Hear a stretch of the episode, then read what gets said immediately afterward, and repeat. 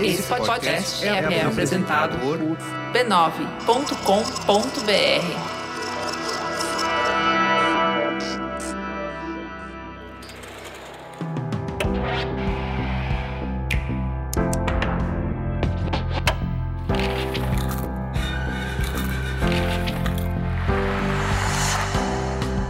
Mamileiros e mamiletes, eu sou a Juva Lauer. Eu sou a Cris Bartz e esse é o Mamilos Cultura.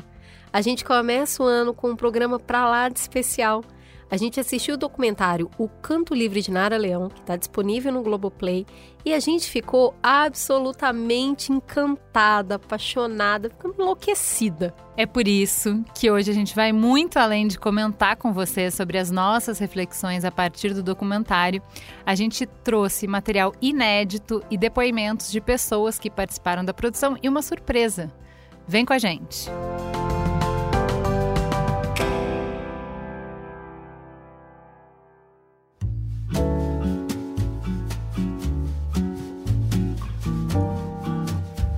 Bora para a sinopse? Bora! Nara Leão foi revolucionária na música brasileira. Ela rompeu preconceitos, confrontou a ditadura militar, abriu caminho para muitas mulheres. Tudo isso sem alterar o tom da voz. É um pouco dessa trajetória que o documentário disponível no Globoplay em cinco episódios conta sobre essa mulher vitoriosa.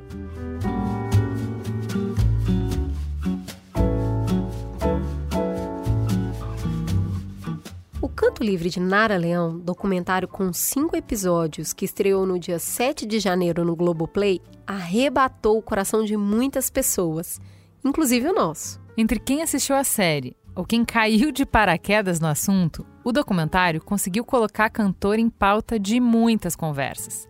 O nome de Nara Leão bateu recorde absoluto de buscas no Google em janeiro. Comparando com dezembro de 2021, teve um aumento repentino de 9.900% no volume de buscas. O Brasil se deixou encantar de novo pela sua voz, suas ideias e sua inventividade, como se fosse os anos 60. Até quem conheceu Nara de perto ficou emocionado com o documentário. O documentário do Renato Terra é muito bom. O Renato Terra é um grande cineasta. Ele fez aquele filme do festival que era muito bom. E esse filme da Nara também é muito bom. Eu, eu, eu não tenho nenhuma queixa do filme do Renato Terra. O, Renato, o filme do Renato Terra é perfeito, é maravilhoso. Eu fiquei muito emocionado quando eu vi o filme. Você ouviu o cineasta Cacá Diegues, que foi casado com a Nara Leão por 10 anos. Ele é um dos personagens do documentário e gentilmente mandou esse depoimento exclusivo para o Mamilos. Nós terminamos de assistir a minissérie morrendo de vontade de continuar a conversa, de saber mais, de conhecer os bastidores dessa produção e de refletir sobre como as questões retratadas na obra continuam repercutindo hoje. Para isso, contamos com a ajuda de quem conheceu Nara de pertinho, seja através de vídeos e gravações raras, seja através do contato direto. A gente conversou com quem chamava ela de amiga, parceira e mãe. Antes de falar da obra em si, vamos conhecer um pouco dos bastidores. Jordana Berg, montadora da minissérie, nos contou sobre o processo de mergulhar no universo que foi a Nara Leão e organizar todo esse material de um jeito que nos fez sentir muito próximas dela. Olá, obrigada pelo convite para falar da Nara, dessa série que eu tive o maior prazer em editar. Na verdade, foi mais que prazer, foi tipo um sonho, né? Passar meio ano ouvindo Nara Leão, Bossa Nova, samba, Jovem Guarda.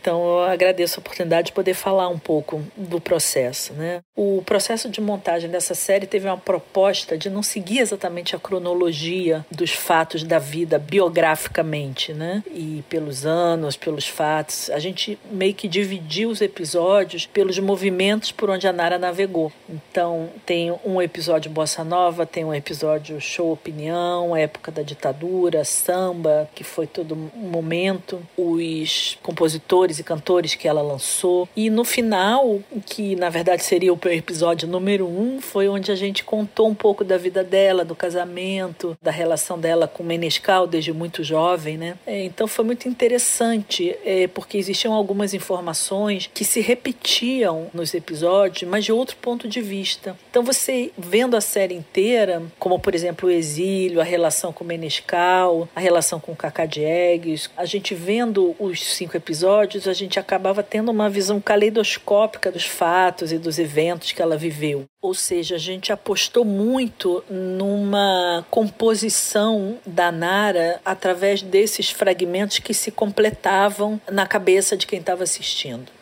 A outra coisa que foi muito importante como direção assim para mim é que a ideia era não que a pessoa aprendesse coisas só biográficas, coisas que ela pode ver no Google, informações, mas que ela pudesse vivenciar um pouco a experiência de estar perto da Nara, de ouvir ela falar, de escutar a música dela. Então a montagem deixou ela falar o tempo que ela falava, a gente evitou botar uma mão muito pesada nos cortes para que você ficasse como se você estivesse numa sala convivendo com ela e também com a música, né? Que as músicas tocaram bastante, não tinha só um fragmento pequeno da música, então você podia entrar na música, sentir. Então a ideia era que fosse uma experiência musical, emocional, sensorial para quem estivesse vendo isso e não só uma enciclopédia de informações para a gente aprender quem é a Nara Leão. A gente aprendeu com o ouvido, com a pele, com o coração. E isso foi muito legal. Esse trabalho teve uma coisa muito bacana que tinha uma equipe de excelência, cada um na sua área, e as áreas foram se retroalimentando e se complementando de uma maneira que muito poucas vezes a gente sente num trabalho, né? Então, tinha um trabalho da pesquisa muito bom, muito consistente, de uma equipe de pesquisa formada pela Júlia Schnorr, Ferdinando Dantas, Priscila Cerejo e o Ricardo Calazans. Então, eles iam alimentando a montagem e a gente gente ia aumentando a beleza da montagem com tudo que eles mandavam, a gente pedia, eles procuravam e foi muito, muito rico. A gente tinha o pessoal da arte que fez um trabalho lindo sobre as fotos e da abertura e tudo, então foi intenso também porque tinha muita foto dela, fotos muito bonitas e como transformar uma série que tem muita foto numa coisa que não seja chata, né? E que também não seja tão pirotécnica que também não tinha a ver com a Nara. Então, eles tiveram tiveram uma sensibilidade de tratar as fotos com pequenos movimentos, com pequenos sentimentos mesmo na foto. O trabalho da arte enriquecia o trabalho da pesquisa, que enriquecia o trabalho da montagem. E teve o trabalho do Dé Palmeira também, que coordenava toda a questão da música, né? o diretor musical, que foi enriquecendo a gente na compreensão. Ele compôs algumas músicas também para a série, tem um domínio total do tema, então ajudou muito a gente. Então foi incrível porque era um trabalho que estava todo mundo muito feliz de fazer Nara Leão, quem não estaria, né? E com muita tesão de buscar as coisas e de alimentar, né, os episódios, as coisas. Então foi muito legal fazer. Sobre as entrevistas, a gente buscou não ter praticamente nenhum especialista, ter sempre pessoas falando sobre a época ou sobre a Nara especificamente, pessoas que viveram aquela época, né, e não que estudaram aquela época, pessoas que são parte desse contexto, parte dessa história brasileira musical, né? Os depoimentos, eles por isso eles vêm naturalmente carregados do afeto daquelas pessoas que viveram aquela época, que conviveram com a Nara, que viveram musicalmente essas trajetórias, né, as suas próprias e a da Nara. Então eu acho que isso acaba trazendo para o todo, né, para o conjunto da obra, o que a proposta da série toda queria, que é trazer o afeto, a Nara vista por esse olhar do afeto um afeto que olha uma artista que foi o que a Nara foi, que rompeu barreiras, que estava sempre à frente do seu tempo, estava todo mundo indo, ela estava voltando. Então, acho que essa conjunção de coisas acabou sendo bem sucedida nisso. A equipe de montagem, formada por três montadoras, eu, a Bianca Oliveira e a Giovanna Giovannini, foi uma escolha minha de ter três mulheres na equipe e foi uma experiência muito bacana enquanto montadoras mulheres conviver com essa Nara que rompia preconceitos, que fazia do jeito dela, que navegou num mundo masculino sempre com a maior tranquilidade, com a maior altivez e eu acredito que para nós da montagem e para mim especialmente foi uma super inspiração.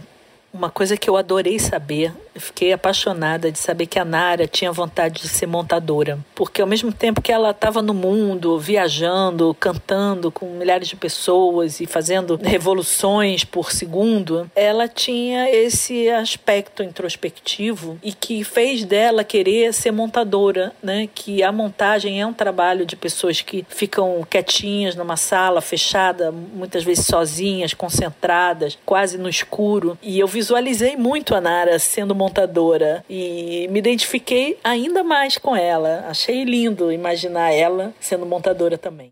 Uma das sensações mais fortes que a gente tem quando termina de assistir os cinco episódios é como é que é possível que eu não sabia nada disso? Como que eu não sabia que essa mulher significou tanto para o Brasil?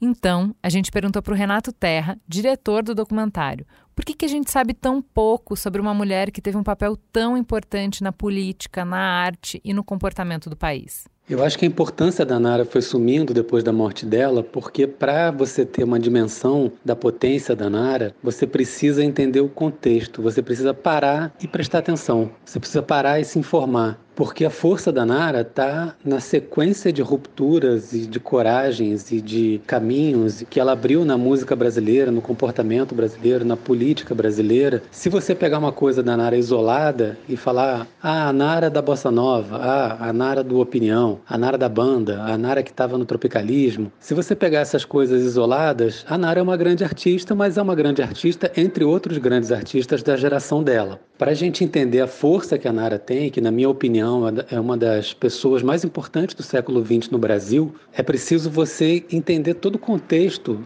da obra dela e tudo que ela fez ali desde a década de 50 até a década de 80 como ela rompe com a bossa nova e cria uma coisa nova a partir disso. E já na bossa nova, como ela era uma mulher à frente do tempo dela, de se apresentar com um jeito diferente, com um look diferente, com uma roupa diferente, com uma atitude diferente. Quando ela grava depois o primeiro disco dela, que ela rompe com a bossa nova e vai gravar Cartola, Nelson Cavaquinho, Zequete, Elton Medeiros, ela usa as harmonias da bossa nova e grava uma coisa que já é o samba revisitado, de certa forma, com as harmonias da bossa nova. E ali o Nelson Mota defende que ela cria o que a gente conhece hoje como MPB, ela revela o Chico Buarque, o Edu Lobo, traz a Betânia para substituir ela no show Opinião. E o show Opinião é o primeiro show de manifestação política clara depois do golpe militar. E a Nara vai estar sempre à frente um pouco dos outros, sempre abrindo caminho, sempre apontando para onde ir. E isso ao longo da carreira dela e dentro desse contexto político do Brasil, de comportamental e tudo, isso tem uma força imensa. E aí, quando você entende toda essa trajetória da Nara e como ela abre caminhos e dialoga com o Brasil, você nota que ela tem uma luz muito grande. E a Nara tinha um temperamento de entender que ela tinha essa luz, mas ela jogava essa luz para outras pessoas. Jogou essa luz para Betânia, para o Chico Buarque, para o Fagner, para o Dominguinhos. Ela não batia bumbo para ela, ela não tinha talento nem vontade de se autopromover. Então, acho que tudo isso junto, além, claro, da sociedade como um todo não se interessar por uma mulher da maneira que se interessaria por um homem que se fosse falando as mesmas coisas da Nara,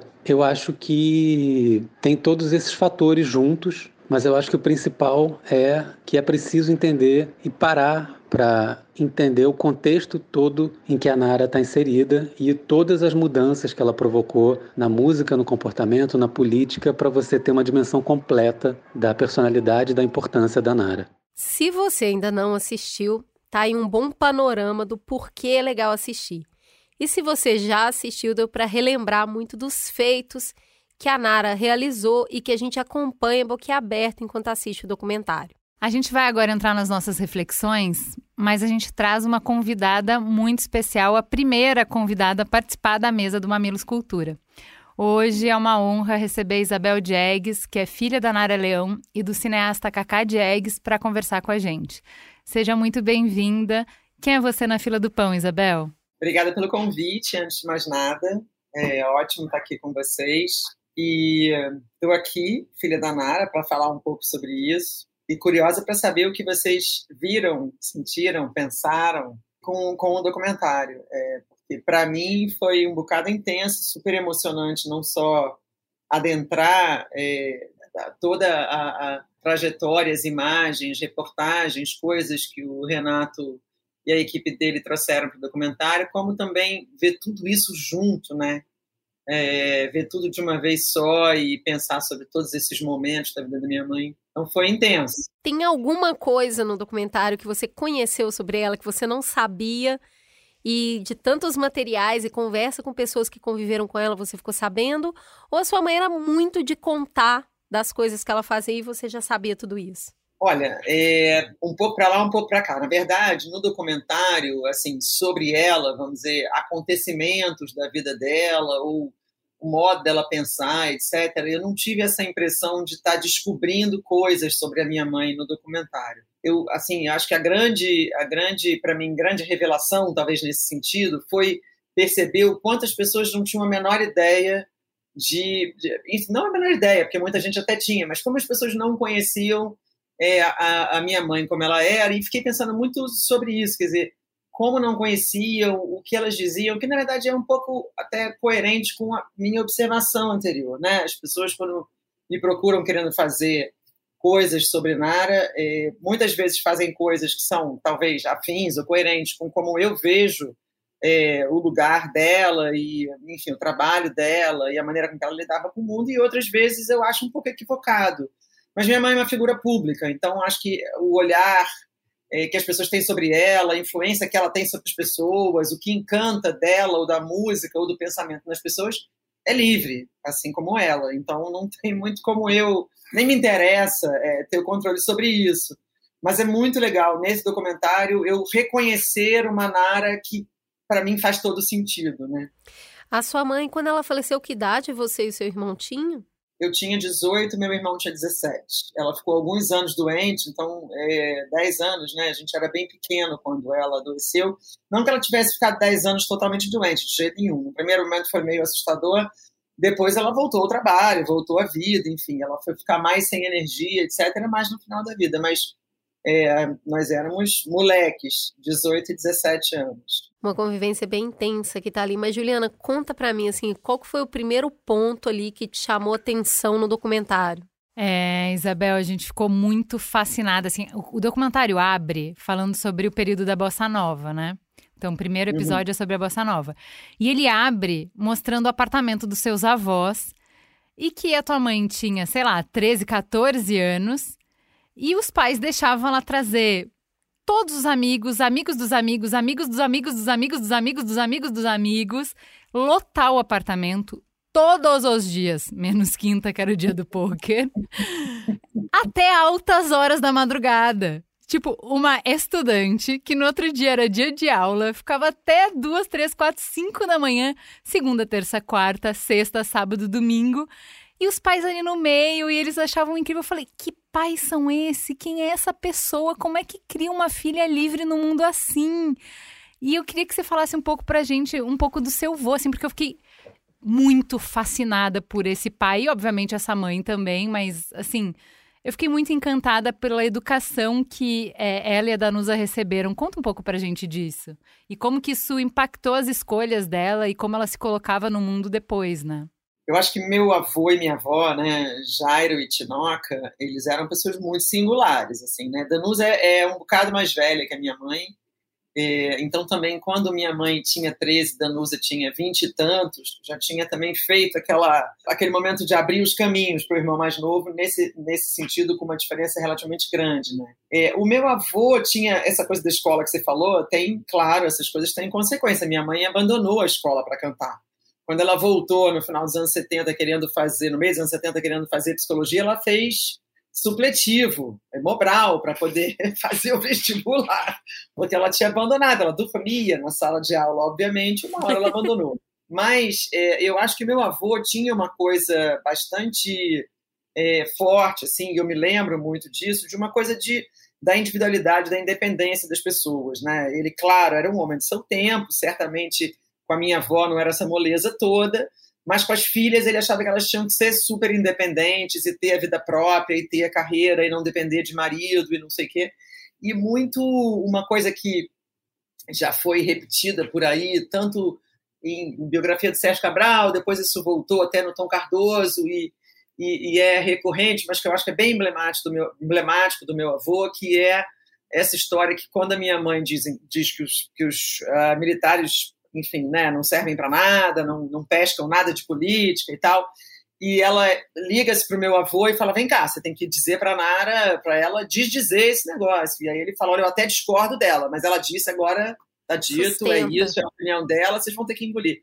E ela vai ter que segurar a onda. Então, uma coisa muito de responsabilidade, consequência, responsabilidade, consequência. Então, a minha mãe, apesar de ter largado a escola, apesar de ficar a madrugada inteira cantando, já era de um jeito, mesmo na bossa nova, que não tinha um engajamento político, já tinha um engajamento é, em relação aos próprios desejos, principalmente, em relação aos, às próprias escolhas, né? De, de isso, desejo, responsabilidade, consequência, né? E meu avô tinha isso. Meu avô era uma figura muito curiosa, assim. Ele não queria que a gente chamasse ele de avô, era Jairo. Ele andava na praia de Copacabana, eles moravam ali no posto 4, né? Ele ia até o Leme, ia até o posto 6 e voltava para casa. Enfim, já naquela época, um homem de 65 anos ou 70 anos é um senhor, né? E ele, isso eu criança, né? E ele andava de sunga, descalço, era todo super vaidoso, enfim. É, e isso, cada um leva a sua vida, tem as suas escolhas, e minha avó tinha muito isso também. Minha avó era uma senhorinha de tênis e calça jeans, animada, assim. É, bom, isso na minha infância, é claro, né, que eu estou falando. Já nos anos 70, nos anos 80. Agora, essa atitude, é, esse, esse contexto é, familiar que a, a Nara foi criada aí nessa infância e adolescência, ela trouxe isso para a maternidade dela? Você sente que esse é, atitude, consequência, essa é, é, incentivo essa autonomia também estava presente no que ela colocava para você e para o seu irmão? Teve influência isso? A minha mãe ela não era de fazer discurso, vamos dizer assim, né? De fazer teorias sobre educação e não sei o quê. Mas ela na minha vida sempre foi é, sempre foi isso. Tinha que escovar o dente tomar banho tinha que sei lá ir para a escola fazer dever de casa etc mas tinha responsabilidade e consequência. Não tinha é, uma coisa de ser de ter uma regra sem sentido que não tivesse nada a ver com que com o funcionamento da casa etc tinha muito uma coisa a gente comia o que ela comia, a gente tinha os, os dentro de uma coisa criança, adulto, tinha ali os nosso território, enfim, a gente tinha muita liberdade. Agora, liberdade com isso, quer dizer, né, é, topando as consequências. É, eu me lembrei outro dia de uma história que eu até contei, enfim, que eu devia ter uns sete ou oito anos, eu me lembro dessa cena, eu bem pequena, eu queria ter os cabelos muito longos, assim, então tinha uma coisa, cabelo. E aí, mas ao mesmo tempo, eu não queria pentear, desembaraçar o cabelo para achar chato, queria ficar brincando. Então, eu fazia um, um rabo de cavalo muito péssimo. E ela dizia: você tem que desembaraçar o cabelo, tem que lavar esse cabelo. E eu não queria, não queria. Enfim, eu sei que aquilo foi indo, e aí teve um momento que eu não percebi, mas ela deixou rolar. E aí, um dia, eu cheguei para ela desesperada: mãe, eu preciso te ter um ninho de rato, meu cabelo tá cheio de nó, eu preciso ajeitar isso aqui. Ela me deu um vidro de Neutrox, encheu a banheira e falou: se vira, que o pente, Neutrox, agora você desembaraça. A partir desse momento, eu passei a desembaraçar o meu próprio cabelo sem ninguém ter que pedir. E eu dormia de trança para não, para não embaraçar enquanto eu dormia, para ser mais fácil no dia seguinte. Então era isso, quer dizer, tinha ali essa coisa da comida da minha mãe nos anos começo dos anos 80 ela era macrobiótica, imagina, uma coisa totalmente só Gilberto Gil, né? É. E, mas lá em casa não era proibido açúcar, não era proibido refrigerante, mas tinha todas as frutas, a gente fazia campeonato de mastigar arroz integral, para quem mastigava mais, não ganhava nada, mas era uma, uma brincadeira que a gente tinha e, e assim, aquilo entrou na minha vida, na minha rotina, no meu dia a dia, sem que o resto precisasse ser proibido, né? Então a gente era meio apresentado às coisas todas isso aqui é o certo, isso aqui é errado, mas não tinha, não tinha uma coisa totalmente categórica, assim, né? Enfim. Sobre esse, esse aspecto de como, essas dúvidas de como criar filhos, a gente já falou bastante disso aqui no Mamilos, né? A gente tem um episódio que chama Mães de Merda. Porque a gente sempre acha que a gente tá errando tudo, que não faz nada certo, que tem aquele padrão, aquele ideal que a gente nunca consegue aceitar, é, acessar, né? E eu fiquei muito fascinada por ela ter ido buscar fazer psicologia motivada por isso. Né? Por eu quero uhum. entender como é que faz, porque eu, eu senti muito isso também, né? Não, pera, é importante demais essa tarefa e eu me sinto completamente desqualificada para a responsabilidade que me entregaram. Tá aqui um ser humano que eu tenho que formar e se eu fizer merda, o impacto é para sempre. O que, que é isso? Pera, só um pouquinho, me ajuda. Alguém vai me dar uma luz, deixa eu estudar sobre isso, né? Então achei muito legal. E aí o Renato. Coisa, minha mãe era, era é, muito angustiada, assim, muito pensava sobre as coisas, muitas questões e tal. Não que ela discutisse essas questões comigo, mas ela mesma fala sobre isso e, enfim, né? Eu, eu aprendi muito sobre a minha mãe ao longo dos anos, porque quando a minha mãe é, faleceu, eu tinha 18 anos, então eu não cheguei a ser adulta ao mesmo tempo que ela. Sim. Eu me achava super adulta naquele momento, mas eu não dei aquela virada clássica de ficar amiga dos pais, enfim, de, né? É, com meu pai, certamente, poucos anos depois eu já vivi isso, mas com a minha mãe não deu tempo. Então, eu aprendi muito sobre a minha mãe, é, lendo, vendo, observando amigos e amigas, assim, porque quando eu via ou, ou, ouvia de amigos, mesmo que eu não conversasse explicitamente sobre isso, mas quando eu ouvia de amigos dela, amigas dela, é, tanto atitudes quanto conversas, eu reconhecia aquele universo ali. E aconteceu uma coisa engraçada. Quando eu tive filho, a primeira coisa que me veio na cabeça foi, além de querer muito que ela tivesse ali comigo naquele momento, ainda na sala de parto, eu fiz cesariana, então você acaba, leva uma criança e fica você ela sendo costurada, né? Aquela coisa totalmente absurda, que você fica, quanto tempo eu vou esperar, vai olhar de novo para casa do é. E aí a primeira coisa que me veio à cabeça foi, queria tanto que minha mãe estivesse aqui, e a outra coisa que me veio à cabeça foi, eu jamais vou ser capaz de corresponder aos desejos, necessidades dessa pessoa que está vindo aqui. O que é terrível, ao mesmo tempo, é muito libertador, porque você já sabe que você não vai. Então, tudo bem, você já sabe. Né? de partida está falhando. E aí, exatamente. E aí, é, eu, depois que o José nasceu, eu acho que eu entendi um monte de coisa da minha mãe, eu reconheci, não é nem compreender, é mais reconhecer em mim coisas da minha mãe e, e mesmo no trato com ele, na maneira de lidar, em coisas que eu fazia, eu fui aos poucos reconhecendo ela junto, né? E conversava muito com ele, não sobre maternidade, mas sobre avó, sobre estar, sobre enfim, então é, é engraçado, assim, que eu acho que ainda que a minha mãe não tenha conversado comigo sobre pedagogia, educação, maternidade, etc, etc, é, de alguma maneira, quando eu fui mãe e ela não estava ali, eu fui reconhecendo coisas que ela deve ter vivido comigo, reações que eu tive que eu reconhecia, enfim, é, é curioso, é, é um pouco abstrato até, não é tão claro, né? Mas é uma é uma sensação e é um reconhecimento. Assim. E é muito bonito a cena final do documentário, né? Que eu acho que fecha o ciclo família ali. É, assim, chorei cântaros com aquela cena, porque ela é completamente inesperada. Né, da você mágica. imagina a gente, né? Eu mágica. queria te perguntar isso, porque você estava perguntando uma coisa tão singela pro, pro José, né? Você fala assim, e aí, você conheceu agora a sua avó? O que, que você achou da sua avó? O que já é muito bonito. Porque como ele acompanhou aquilo, ele, ele conheceu a avó, é claro, conhecia através do seu olhar, e aí foi conhecer. E de repente aquele pássaro invade a cena e rouba as palavras de vocês. É. Como é que vocês ficaram com aquilo ali? Cara, foi uma loucura, na verdade, porque é, eu já estava apreensiva. É, a gente combinou de fazer lá na Serrinha, que é onde minha mãe construiu essa casa, em 80. É uma casa que é nossa a vida inteira, é a casa da minha mãe. Eu né? adorei que seu irmão não deixa trocar o forro do sofá. É, o José que não deixa trocar. Eu né? achei né? muito bom.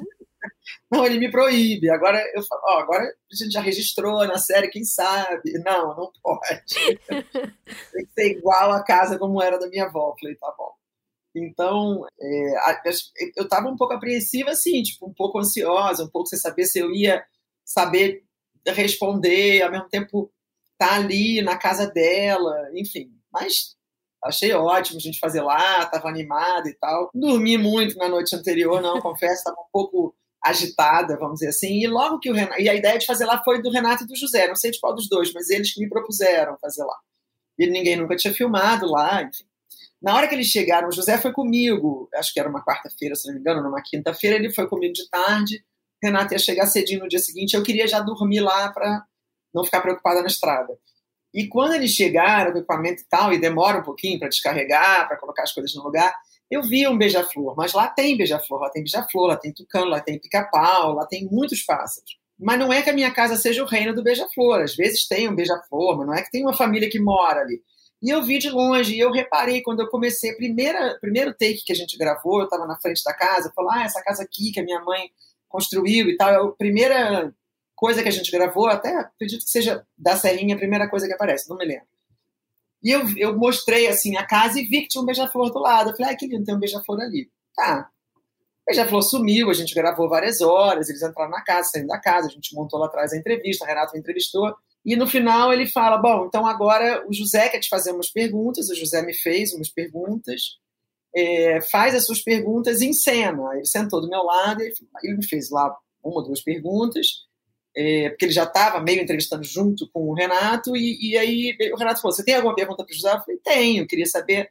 Porque, no fundo, o José se deparou, estudou, é, pesquisou coisas que talvez nem eu tenha tido a oportunidade ou a coragem de adentrar, porque ele estava ali com distanciamento de neto e ao mesmo tempo a trabalho, coisa que eu nunca fiz, é muito diferente, né? Teve acesso a coisas que eu nunca tive, eu nunca busquei, enfim, né? Eu sou só filha, não sou pesquisadora.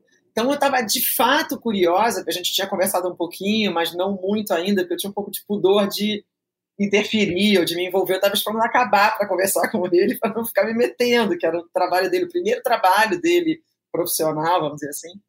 E, e aí eu perguntei para ele o que, que né, como é a Nara que você conheceu agora em relação à Nara, se você, né, enfim, se tem coisas que você conheceu. Um pouco a pergunta que você me fez aqui sobre é, o quanto que o documentário me ensinou sobre a minha mãe. Eu queria saber o quanto o documentário tinha ensinado a ele sobre a avó. E aí, no fundo, a aparição daquele passarinho, daquele beija-flor, que apareceu primeiro entre nós dois, depois ficou circulando. O Renato usa um take único, que ele sai de onde a gente está, o José começa a ver ele em cima, sai do meio da gente, vai para frente da câmera, mas o passarinho foi para uma câmera, foi para outra câmera, voltou para o meio da gente, ele ficou um tempo ali em volta. Agora, se ele editasse isso, talvez não ficasse tão emocionante, como uma coisa que te surpreende, acontece, você não sabe nem o que dizer a respeito, nem precisa dizer nada. E eu acho que a aparição do passarinho tem também um pouco da resposta do José, né? Que é conheço, mas como conhecer tudo, né? Ainda tem mistério, ainda tem sempre tenho que pensar a respeito, ou que descobrir, ou que refletir, ou, ou que não entender, né? Porque de repente vem aquele passarinho. Então foi tipo foi uma loucura, acabou. Assim, acabou. É. Não, e acabou pra gente, assim, a gente tá falando aqui, estamos com o olho cheio de lágrimas de novo, porque eu acho que aquilo ali traz uma chave de ouro, eu acho que pra descoberta de todo mundo que tava ali conhecendo a Nara, né? E sentindo a presença dela e refletindo sobre a presença dela hoje, né? No que a gente ouve, em como a gente se posiciona. Então, foi realmente foi encantador foi assim, foi, foi é, realmente é, encantador. Foi encantado, com certeza. E na casa dela, sabe? É uma coisa muito doida. Demorou muitos anos para que eu me apropriasse dessa casa. Eu, mais garota, eu ia muito com ela, eu ia com os meus amigos. É, depois que ela faleceu, eu ainda fui, ainda fui diversas vezes. Depois eu não conseguia muito mais ir. Eu voltei lá, fiquei 10 anos sem ir, eu voltei lá, o José já tinha 4 anos. Depois eu fiquei mais uns três ou quatro anos, e aí eu voltei e retomei a casa. E nós dois, junto com amigos que conheceram a casa, adolescentes ou crianças, e que tinham ido comigo, que por acaso, é, por acaso não, são meus amigos, enfim, iam comigo e, e, e seguem na minha vida, foram retomando a casa junto comigo, sabe? Então, é, foi, foi emocionante, foi, foi, foi bem intenso. Pra gente também.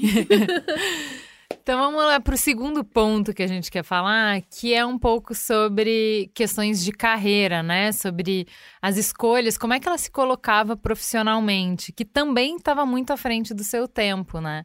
A gente ficou muito impressionada, acho que foi um impacto muito grande para a gente, a segurança que ela ouviu a própria voz, que ela bancou o olhar dela, mesmo quando ele era dissonante, as escolhas dela, como ela uh, bancou essas escolhas, mesmo que ela tivesse que romper com turmas, com estilos, com tendências.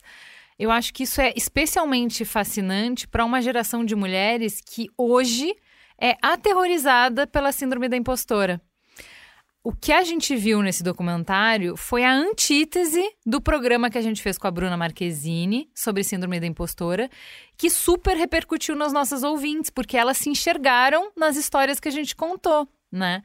Então, o que a gente viu no documentário foi uma mulher que nos mostra uma forma muito radicalmente diferente de ser no mundo. Assim, tudo.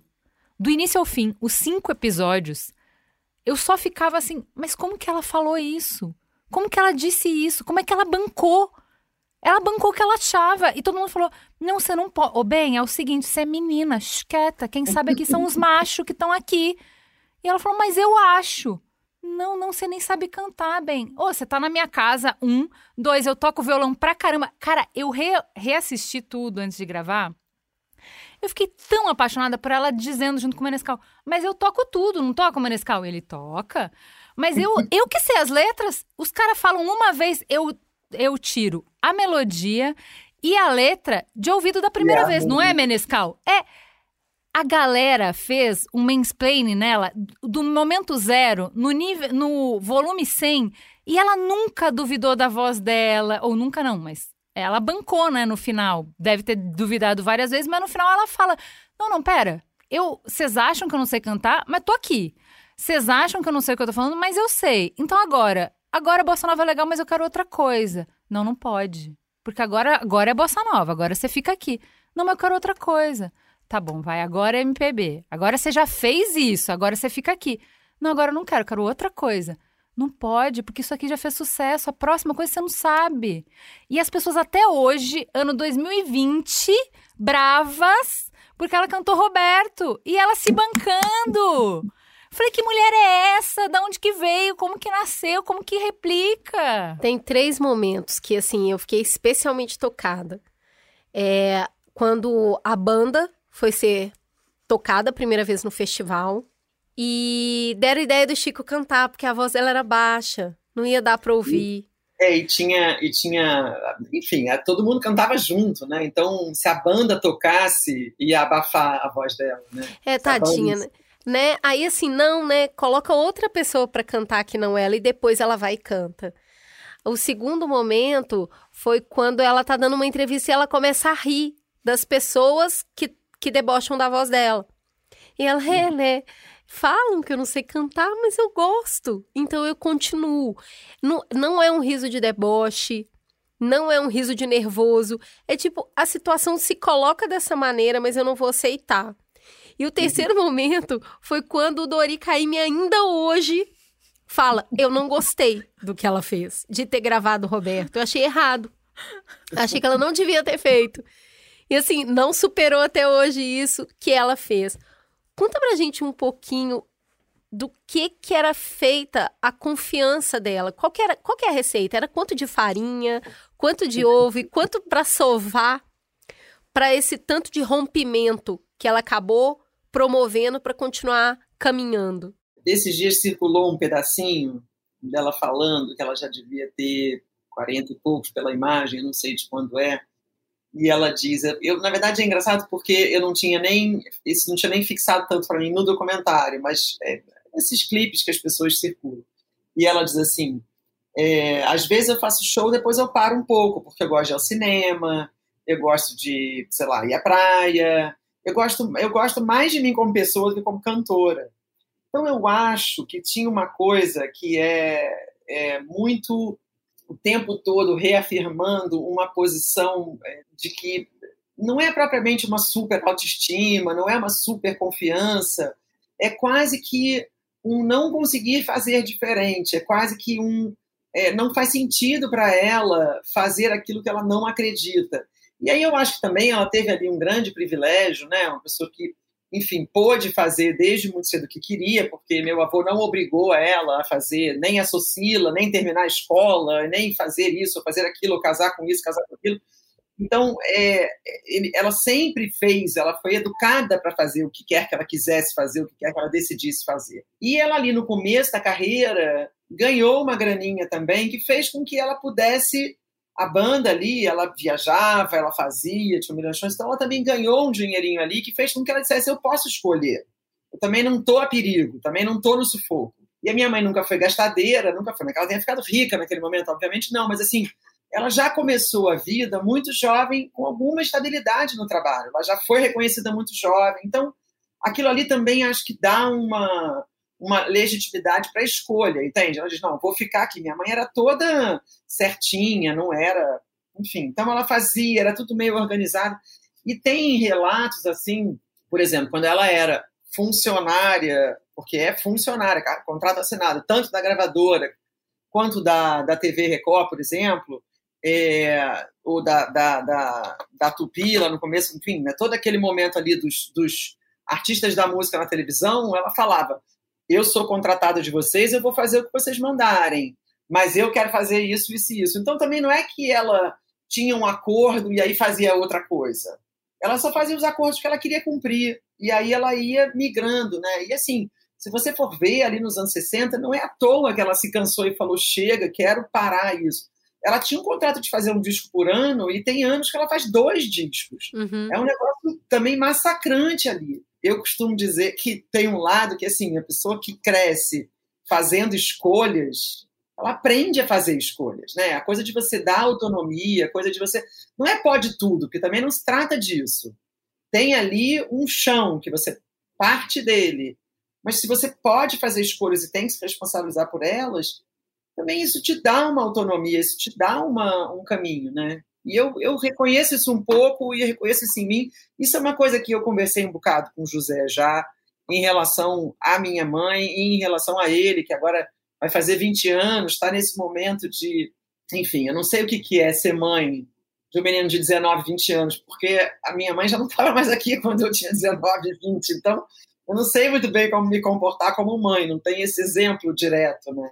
Mas, enfim, a gente conversa isso, é uma coisa que faz parte é, da minha reflexão. E ver o documentário, rever e revisar e reconhecer tantas coisas da minha mãe, também me fez, ainda que não tivesse propriamente novidade, porque o Renato até descobriu coisas que eu não conhecia, mas eu já tinha visto antes da série, através dele, mas antes da série, uma coisa ou outra mais impressionante, assim. Mas me fez recompreender, é, readentrar esse território de uma outra maneira, né? Então, mas eu acho que você coloca de um lugar é, com muita naturalidade, claro, porque você já cresceu nisso. Mas é por isso que eu fiz questão de colocar o nome da Bruna na pergunta, porque a gente se esconde atrás, às vezes, disso, né? Tipo, ah, olha só, eu aceito isso porque eu, né, tô pressionada por dinheiro, nananã, ou por causa disso, ou por causa daquilo.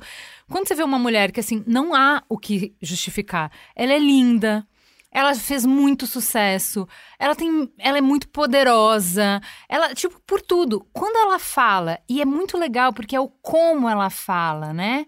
É, o, o jeito que ela, ela fala de uma crise cada palavra, como, como que isso dá no corpo dela, é igual o que acontece comigo, que é igual o que acontece com uma menina da periferia, que é igual. Aí você fala, não, pera, a gente é prisioneira de um negócio que é para além das nossas circunstâncias. É óbvio que as circunstâncias influem, né? Mas tem alguma coisa que, que tá além disso. Então, a gente começou é, refletindo sobre a criação tão radicalmente diferente, é, e eu acho que é, a gente, né, pelo menos eh, eu como mãe, fiquei pensando muito nisso. A gente começou o programa falando desse pai, porque para mim tudo que o documentário mostra é reflexo de uma menina que acha que ela pode falar e que acha que a voz dela importa e que acha muito estranho quem diz que não. E se alguém ri dela, é estranha a pessoa e não a ideia dela. Então, assim, o João Gilberto nunca achou que eu podia cantar eu continuo amando ele, eu acho ele incrível e tal, e eu vou atrás de gente que acha que eu posso cantar e eu vou seguir minha vida, isso não me para. Pra mim, da onde eu tô, que tenho meus João Gilberto na minha vida, e que muitas vezes me silenciaram, e que muitas vezes, porque eu não consegui agradar o João Gilberto, eu preferi não cantar, né? Que muitas vezes, porque falaram que eu não era engraçada, a gente pensa bem, que delícia o Chico contando que a gente era péssimo péssimo. Ainda bem que trocaram o programa. Porque eu era péssima no vídeo, eu prefiro não fazer mais, porque eu sou péssima, gente, eu não tenho graça, eu não sou engraçada, eu não... Essa mulher, ela seguiu, ela falou, olha, se ser profissional é isso, então não quero fazer não, hein? Maquiagem, não vou. Roupa, esse cabelo, não vou não. Eu tenho a minha visão artística. Não tô dizendo que ela é melhor que a sua. É só assim, ou faz sentido para mim, ou não precisa. Isso é, não tem a ver com dinheiro. Dinheiro é legal, é bacana, nossa, sempre ajuda. Mas isso é, é de um outro lugar, sabe? É, de um outro lugar, mas é, é, o que eu, eu, quando eu falo sobre isso, é um pouco assim, isso é um privilégio. Se a gente for pensar em termos de Brasil, isso é um privilégio. Tem gente que tem que fazer coisas que detesta porque precisa botar arroz e feijão em casa. Então, assim, eu acho que ela nunca foi uma pessoa que precisava de muito. Eu não preciso de muito, eu preciso fazer o que eu acho legal. E é tão legal o que eu acho legal que vai dar certo, entende? Que vai ser tudo bem. E, e assim, eu não vou virar outra pessoa para agradar vocês. Eu vou fazer o que me agrada, vou fazer as coisas que me deixam feliz, que me interessam. Ela era uma grande pesquisadora, mais do que qualquer coisa, né? Estava interessada em descobrir coisas e tal. É engraçado que é, o Hugo Suckman escreveu um, uma peça alguns poucos anos atrás, logo antes da pandemia, é, e chamava A Menina Disse Coisas, que é um dos versos do poema do Drummond, né, que fala a menina diz coisas de estremecer, de coisas de estremecer e tal.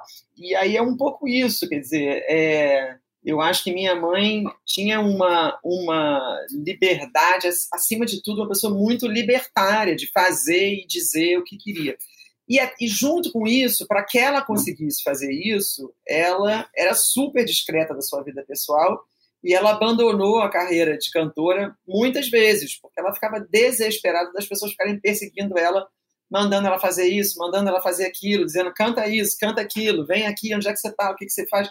Enfim, ela não estava nem um pouco a fim de dar satisfação, principalmente. Ela estava a fim de fazer o que quisesse e pronto não tipo malucona, solta por aí. Não é isso, tinha uma coerência, ela era toda. Minha mãe, ao contrário, ela era bem certinha até, sabe? Ela, ela era, ia lá, ela ensaiava, fazia aula de canto, todos os dias tocava não sei quantas horas, e o sono, e a alimentação, e eu não sei o que. Ela não era tipo, uh, se joga e seja o que for. Era uma coisa meio de caso pensado mesmo, sabe? Ídolo. É, a gente brincou, falou que ela é muito cola de colar gente, né? porque ela apresentava as pessoas, criava muitas pontes e ao longo do documentário, que não é cronológico, né? Ele vai e volta em alguns pontos, mas é uhum. é muito fascinante acompanhar o quanto ela mudou a partir das experiências que ela teve, do crescimento pessoal que ela teve, do crescimento político dela. A inocência dela tão jovem falando: "Nossa, tem gente que mora na favela. Tem gente que passa fome, eu não sabia disso". Mas, Mas ela tinha 14 anos. Né? É muito legal. É isso. É muito legal. 50. Exato. Pensa no Janeiro dos anos 50, o quanto né? ela olha para o mundo de e a parte de elegância e Exato. E, e onde ela estava, né? Onde ela estava, o contexto que ela estava inserida e quando ela conhece outro contexto, o que, que ela faz a partir do momento que ela conhece. Que aí é esse olhar curioso, né, que você estava falando, quase uma pesquisadora mesmo. Deixa eu ver que realidade Sim. é essa aqui. Deixa eu ver o que, que acontece aqui. E a gente tem essa discussão até hoje, né? De arte, entretenimento, é, posicionamento de artista, se você é uma pessoa pública, o quanto você fala sobre o que você acredita. E aí, o que eu queria te perguntar, e, e a gente sabe que isso tem um preço, né? Ela fala o que ela pensa sobre o que ela está vendo, o opinião traz isso de uma maneira muito forte e o quanto ela deu visibilidade para minorias, né, tanto contra mulheres, pessoas nordestinas, pessoas negras, e a partir do momento que ela vai conhecendo e desbravando outros Brasis, outros mundos, e cada vez mais ela vai se posicionando.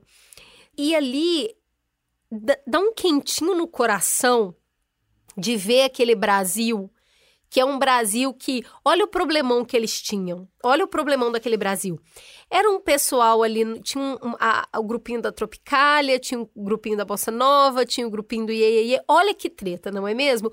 Onde vamos nos divertir hoje? E é maravilhoso ouvir o seu pai, o Kaká, falando no documentário, mas Chorei, a gente achou que a gente estava mudando o mundo. A gente acreditou nisso. A gente só queria mudar três coisas. Era o cinema, o Brasil e o mundo. E o mundo. Era só isso. Mas eu chorava. E que menina, era. Ela falou, ele falou, eu, ach, eu jurava que era possível. A gente não achou que era muito grande. A gente achou que a gente ia fazer isso. Sabe por que, que eu chorei? Porque era uma esperança, uma, uma crença de que tudo é possível se você quiser. Assim, se, se você realmente, tipo, se você tiver uma visão e você contaminar as pessoas ao redor com a sua visão, dá para ser diferente. Não precisa ser assim. Não é uma lei da natureza que a gente se divida dessa maneira desigual. quando ele fala isso, eu falei, onde é que foi essa esperança? Cadê é, esse Brasil? Que tinha isso, né? Tinha... Mas isso é uma coisa bem dessa geração também, né? Que, que ficou adulta nos anos 60 ali, né? Eu acho que no mundo todo, de alguma maneira, era essa geração que achava que era possível uma outra maneira de viver, né? E eu acho que mais do que esperança, porque esperança é, é sei lá, hoje, assim como resistência, são duas palavras muito perigosas, né? Porque a esperança ela não pode estar no lugar de esperar, né? Ela precisa estar no lugar de esperançar, vamos dizer assim. E eu acho que é muito importante a gente entender aquela geração, aquela, aquele momento ali como um momento de acreditar mais do que de, de ter esperança, né? As pessoas acreditavam na própria potência de transformação. Enfim, né? Eu não sei como a gente. Mas como que a gente faz, hein, Isabel? Porque assim, eu tô falando do meu lugar de eu, eu, a gente tem um microfone, a gente influencia algumas pessoas, né? É, e a gente tenta, a duras penas, manter esse olhar que não é ingênuo. Em nenhum momento nesse documentário, ninguém ali é ingênuo. Né? Uhum. Mas é um olhar que acredita, que trabalha para construir um futuro diferente e tal. Uhum. Na hora que eu vi é, essa cena aí, foi a primeira vez que eu chorei no documentário. Eu chorava muito, assim, de soluçar. Eu falei, cara, é isso a gente tá num lugar de raiva, a gente tá num lugar de ressentimento. A gente tem um programa muito legal sobre ressentimento, que fala sobre isso. E a gente tá exausto, porque assim, uh, o, o, Mamilos, como a gente vai é, diagnosticando os problemas e cada semana a gente mergulha em um problema e mostra como é complexo e tal, a nossa própria audiência tá exausta, tá falando, cara, tem tanta treta, tem tanta coisa para fazer, parece que é maior do que a gente e que não é possível e tal. E a vibe que aparece nesse documentário, é, o jeito de olhar para a vida e o jeito de olhar para os problemas e o jeito de olhar para o Brasil é tão radicalmente outro do que a gente está vivendo hoje. Como que a gente volta a ter esperança? Esperança de esperançar, ativa, né? Isso. Eu não sei como a gente volta, mas eu tenho a impressão que são é, tem dois pontos chave assim. E aí de novo estou pensando sobre o que eu acredito, claro, sobre o Brasil que eu desejo. Eu fui eu cresci aprendendo a amar, admirar o Brasil, a achar o Brasil o lugar mais incrível do mundo. Esse pai e essa mãe me criaram assim: o Brasil é o lugar mais legal do mundo, o brasileiro é o pessoal mais legal do mundo, a música brasileira é a mais legal, tudo é o mais legal. E eu, de fato, acredito, acreditei, cresci acreditando nisso, né? E. É... E eu também acredito. Quando eu vejo esse documentário, eu falo, cara, como assim? É o melhor é, país para se viver. O que, que é isso? Eu acho que tem, algo, tem duas coisas que eu acho que são chave, assim. Uma que é mais geral e é, e, é, e é, muito delicada e tem a ver com a empatia, tem a ver com a, com uma com a gente ter perdido a alegria, né? Eu acho que a gente nos últimos anos a gente foi perdendo a alegria. Eu acho que a gente foi ficando com um pouco de vergonha, com toda razão, quando a gente começou a se aceitar uma, uma, uma sociedade muito mais racista do que a gente acreditava que a gente era, muito mais homofóbica do que a gente acreditava que a gente era. A gente até acreditava, e talvez isso fosse bastante ingênuo, ou fosse da ordem mais do desejo do que da realidade. Quando a gente foi aceitando que a gente era muito pior, eu acho que a gente perdeu a alegria. Mas eu acho que o poder de transformação começa pela aceitação. Então, eu acho que a gente não, a gente deveria tentar, e aí eu falo para mim mesma, além de para todos que puderem me ouvir, a gente devia tentar tirar proveito dessas descobertas e aceitações para que possa transformar, em vez de ficar magoado e com vergonha de descobrir quem a gente era, né? de quem a gente sempre foi, na verdade. Porque a gente perdeu a alegria. E essa alegria ela é transformadora. Isso é uma coisa. E a outra coisa é da ordem da vaidade.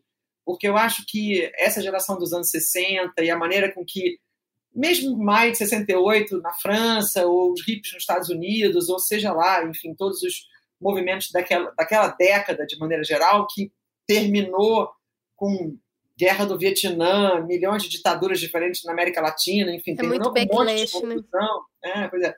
é que eu acho que a gente tinha uma coisa muito do coletivo, da empatia, de topar que cada um fizesse o que achasse legal para si, respeitando o limite do outro. Eu tô, não estou querendo romantizar a geração dos anos 60, porque também é muito fácil, mas eu acho que a gente é, a gente é muito autocentrado, a gente quer resolver o próprio problema, o problema do seu, do, da sua família, da sua área, do buraco da sua rua.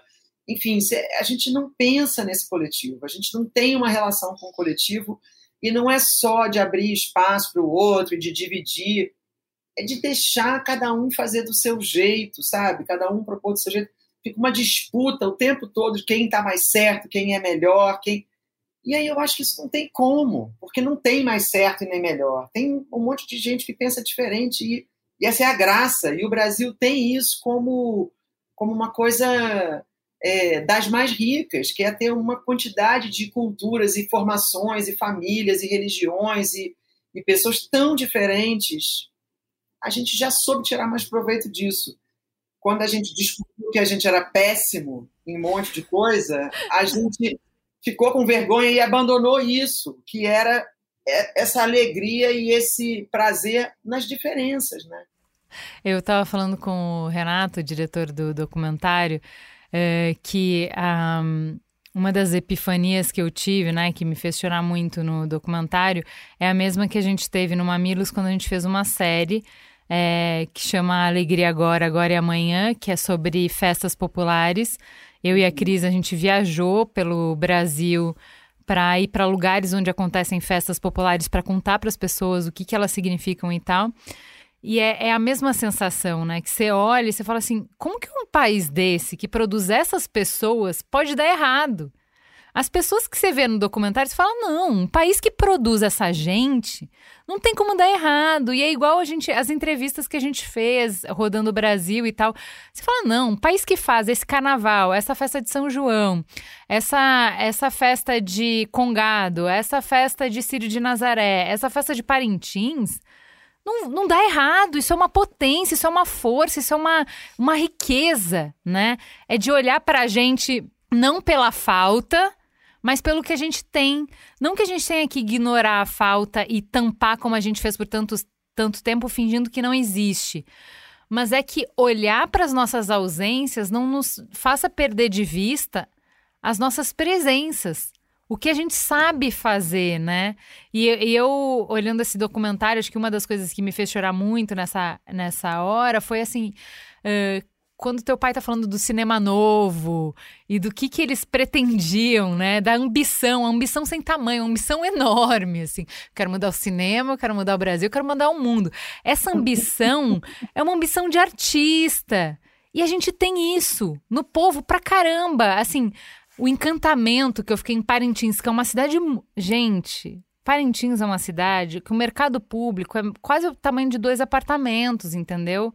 Uma cidade que não tem um semáforo produz um espetáculo que não é menor do que nenhum espetáculo do mundo, do mundo inteiro, Super Bowl, qualquer coisa que você quiser, não é menor do que nada que o mundo produz, Parintins.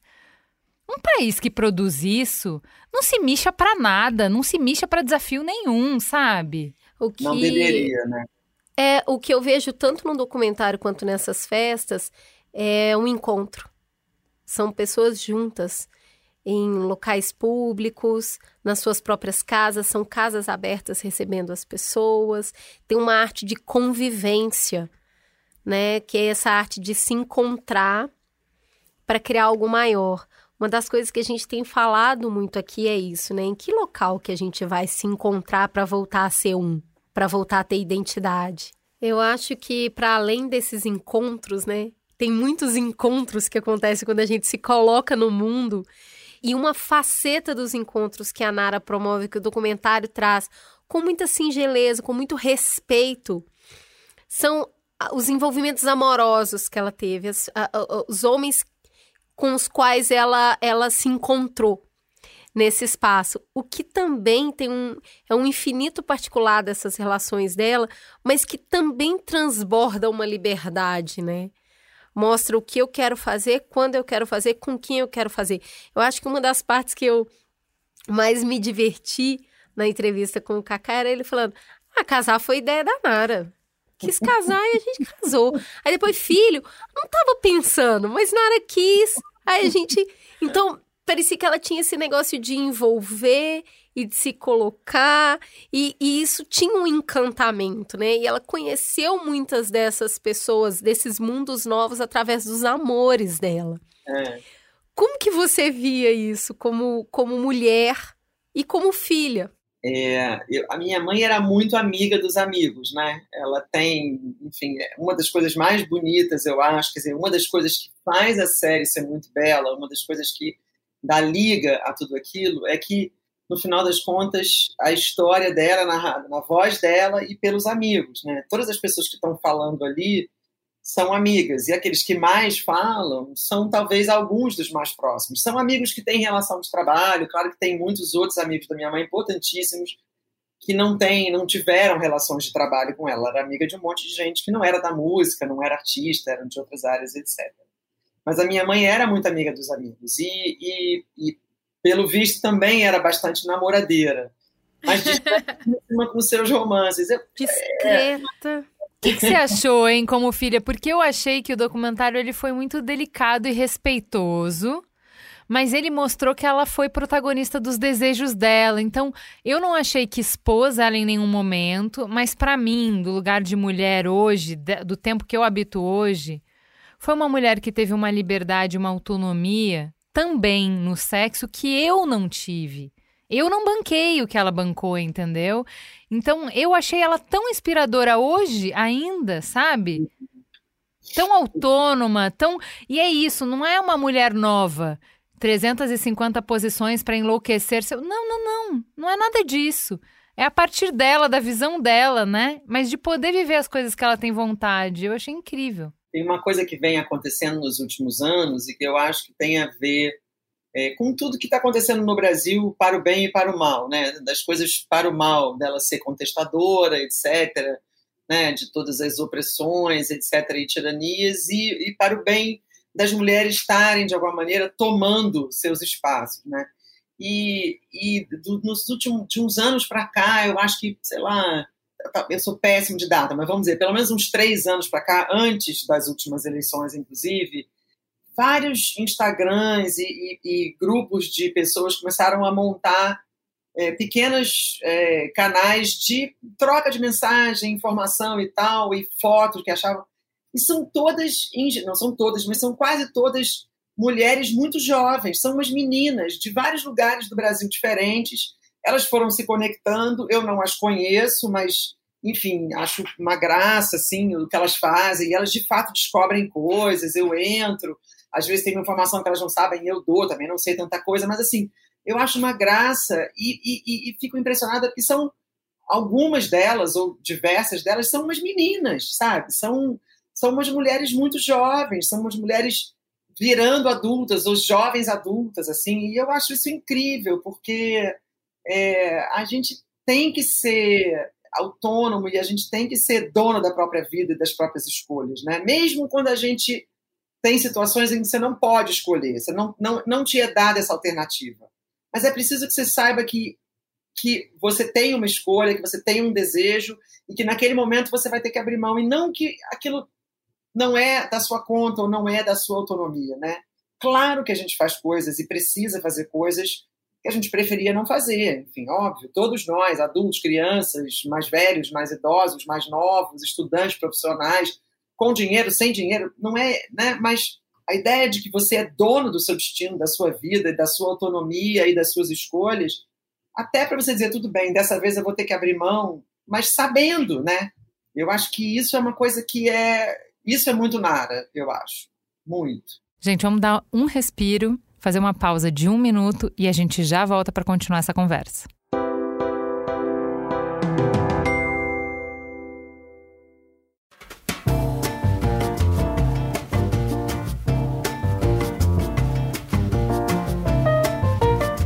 O Canto Livre de Nara Leão é uma produção original Globoplay.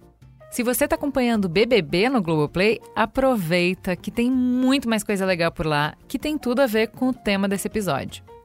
Além de produções originais, catálogo de filmes e produtos exclusivos, o Globoplay tem um serviço de curadoria cheio de conteúdo para você explorar na tarde de domingo embaixo das cobertas, para aquele momento romântico, para a noite de insônia. E se você, assim como eu e a Cris, mergulhou de cabeça no universo da Nara Leão e quer saber mais, muito mais desse mundo de MPB, vem que tem muito mais de onde saiu esse. Lá no Globoplay, você pode voltar no tempo com os episódios do programa Chico e Caetano ou com o documentário Narciso em Férias, sobre a vida e obra do Caetano Veloso em um dos momentos mais conturbados da ditadura militar. Adivinha quem dirigiu Narciso em Férias? Ele mesmo, Renato Terra, que é diretor da série da Nara e tá com a gente nesse episódio. Vou até inventar a palavra aqui porque é sucessagem demais, hein, gente? Então vai lá, assina já o Globoplay e leve esse gostinho da MPB especialmente para sua casa.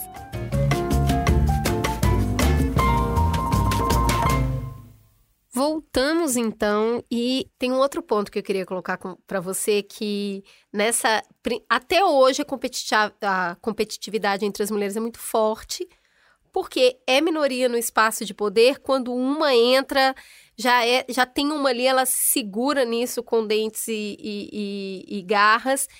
E no passado era muito mais né? A gente vê ali uma presença hegemônica é, masculina branca naquele cenário. Mas a Nara parece ter colocado um, uma infiltração nisso aí, né?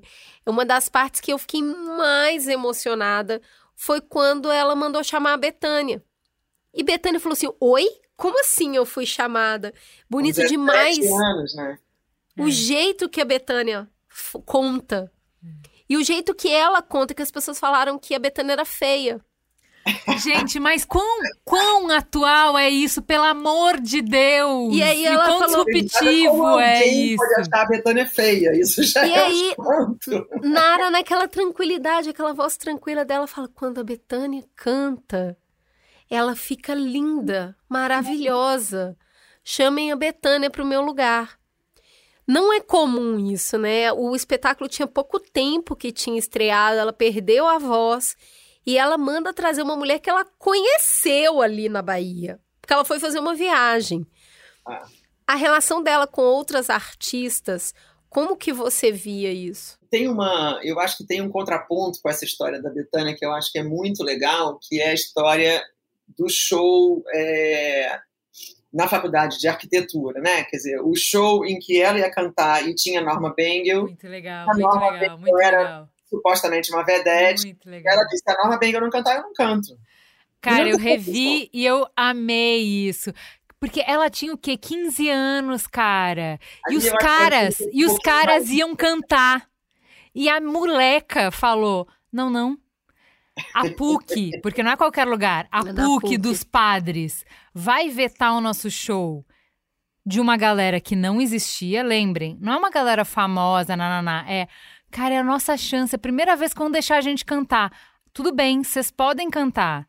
Desde que essa mulher que tá taxada e que é como mais velha, né? vedete, né? não sei o quê, ela não pode, mas vocês todos podem. Os caras falaram, beleza, bora. A Nara, com 14, falou: oh, oh, oh. Não, não, ninguém canta. Se ela não canta, ninguém canta e fizeram um show em outro lugar, porque é. só fizeram quando deixaram elas. Cara, com 14 anos ela já tinha essa postura.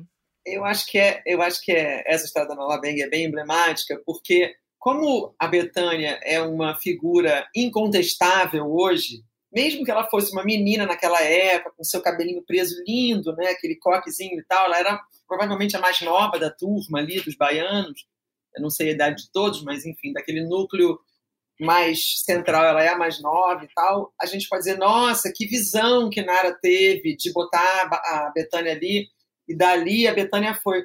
Mas não era só isso, era mais do que isso. É assim, se um não pode, os outros também não vão. Essa ideia de. de é, é, é muito. De, por isso que eu digo que tem uma vaidade, um egoísmo e uma, uma falta de interesse no coletivo muito grande hoje, que eu acho que ali era um pouco diferente, né? Mas um pouco diferente, mais ou menos, mais ou menos, porque a gente vai botar um pouco de polêmica. Um pouquinho, porque senão não seria mamilos.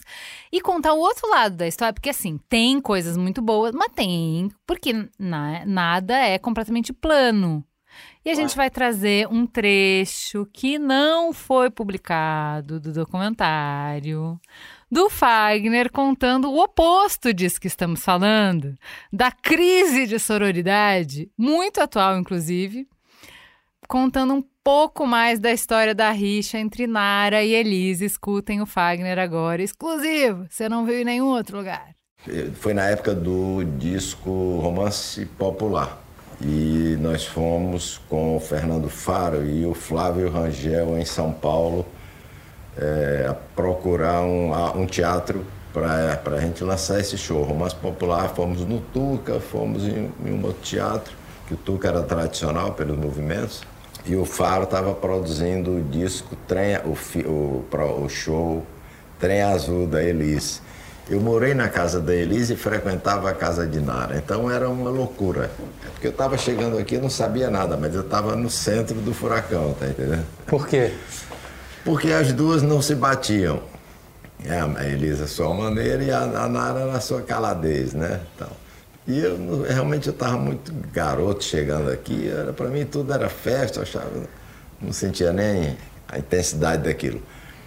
E o Fernando Faro, que estava produzindo o disco da Elis, nos convidou para ver esse show. E a Nara não queria, a Nara não queria por conta de toda essa história dela e tal, o Ronaldo Bosco no meio teve isso também. E nós fomos, e foi um dia muito difícil. Elis não estava bem no palco. E, e a Nara não queria ir, nós ficamos numa mesa meio protegida por uma. Ela ficou meio de costa assim, aquela casa o Canecão de São Paulo tinha umas colunas, e ela se colocou ali perto de uma daquelas colunas para não ter visibilidade. E, e, e, esse show foi um show de estranho, foi um show que é de uma performance que ninguém esperava, foi realmente um, a plateia sentiu. Eram os últimos meses de Elise, né? Foi muito próximo dela de acontecer a tragédia. E a, a, acabando o show, antes de acabar o show, o Faro veio assim por, por baixo das mesas e convidou para a gente ir pro camarim. E a Nara não queria ir. Mas ele convidou e tal, e terminou indo. Ele carregava mesmo. O baixo é muito querido e todo mundo gosta dele, terminou convencendo. E nós entramos no camarim, aí eles voltam para dar um bis.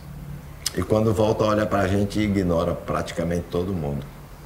Olhou, não reconheceu ninguém, foi pro banheiro, demorou para chover nada, não, não, não.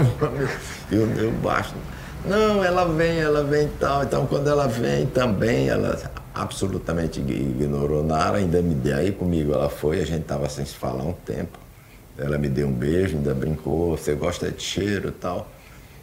E fez uma cena lá também estranha com, com, com o Fernando Faro. E dali Nara saiu chorando, nós vimos esse carro, era um Fusca do Flávio Rangel. E ela veio muito triste, ela veio. Foi um, foi um dia péssimo para ela, porque ela, além de não querer ir, a coisa rolou de uma, de uma, forma que, que ela não merecia mesmo, que já que nós entramos ali, mas eles não estavam bem. Então foi, foi um dia perdido. Então, é, eu, eu acho muito interessante que a gente fale sobre isso, porque talvez a gente romantize demais, né? Contando sobre os aspectos do que, do que ela foi à frente do tempo e tal. Mas isso é não sem dificuldades, né? Não sem. Uh, não, não é uh, desenhar um retrato em que tudo é perfeito, em que todas as pessoas são felizes e se compreendem e tal. É, eu acho Acho importante que a gente fale que é uma é um cenário que é difícil para a gente até hoje e que tem, claro que tem das personalidades, mas a gente sabe o quanto todo o contexto, que é o que a Cris estava falando, de ser um cenário que era muito pouco é, convidativo para mulheres, que era muito crítico, que fazia, como faz, a gente sabe muito bem como que o jeito que o tabuleiro está montado faz, é, impulsiona as mulheres a duvidarem umas das outras, a competirem uma com as outras, a acharem que é legal você diminuir o valor de uma, porque aí o seu valor aumenta, porque só tem lugar para uma, sempre só tem lugar para uma. Não é território de mulher e se você ocupar esse território, você tem que garantir que nenhuma outra ocupe, né? É, eu Isso é acho é tão atual é... também eu acho que essa é a postura de algumas mulheres. Eu não acho, acho também que tem uma tem um certo mito nisso. Eu acho que algumas pessoas são muito competitivas e eu acho que algumas mulheres são extremamente vaidosas e gostam de estar nesse lugar da rainha, da única, etc. Mas isso não, não sei se é só. Não, não me, eu não diria que é porque, porque é, são mulheres. Eu acho que tem pessoas que são assim. Né? Enfim, eu acho que eu não vejo hoje, por exemplo, é, não conseguiria pensar numa situação semelhante hoje do que essa rixa inventada pela Elise entre Elise e Nara, por exemplo, entende? Porque não, não tem, não faz sentido, não existe. Na verdade, é, é, enfim, não vou fazer aqui é, uma apologia a nada disso. Mas, enfim, eu acho. Essa história, por exemplo, da Elise no show e tal, eu nunca ouvi na minha vida. Minha mãe nunca se queixou da Elise para mim, minha mãe nunca falou mal da Elise em casa. Não tem nem relatos dela por aí e nem propriamente no âmbito familiar, porque eu nunca ouvi. Eu ouvia a Elis quando era adolescente, minha mãe não falava nada, não dizia nada. Eu nem sabia que tinha uma rixa, eu fui descobrir lá pelas tantas que havia tido. Então, assim, é, eu acho também é muito da personalidade da minha mãe achar que cada um faz o que quer, do jeito que quer, contanto que não é, prejudique os outros e pensando no coletivo. É diferente de né, a gente estava falando aqui de geração, da geração dos anos 60, que tinha uma, uma, uma, uma, posição em relação às coisas um pouco diferente hoje em dia. Isso é uma coisa, outra coisa são as personalidades individuais. Né? Ninguém tem apelido de pimentinha à toa, né? Tinha pimentinha, tinha uma pimentinha ali. Não, pra não ficar crítica a Elis Regina, porque senão o Iago, que faz as pautas, vai me matar, o meu apelido é Pimentinha, tá? Então, assim, nada contra, tudo a favor. Queria, Senara? Queria. Tô mais pra Elis? Talvez. Tem uma outra questão que a gente refletiu muito a partir do, do documentário, que é sobre talento, né? Ah, tem vários momentos que a Nara fala: eu não queria cantar, eu não queria fazer sucesso. Tava apavorada. Ela usa essa palavra várias vezes. Eu tava apavorada. Eu não queria subir no palco. Eu fiquei de costas. Eu não queria cantar.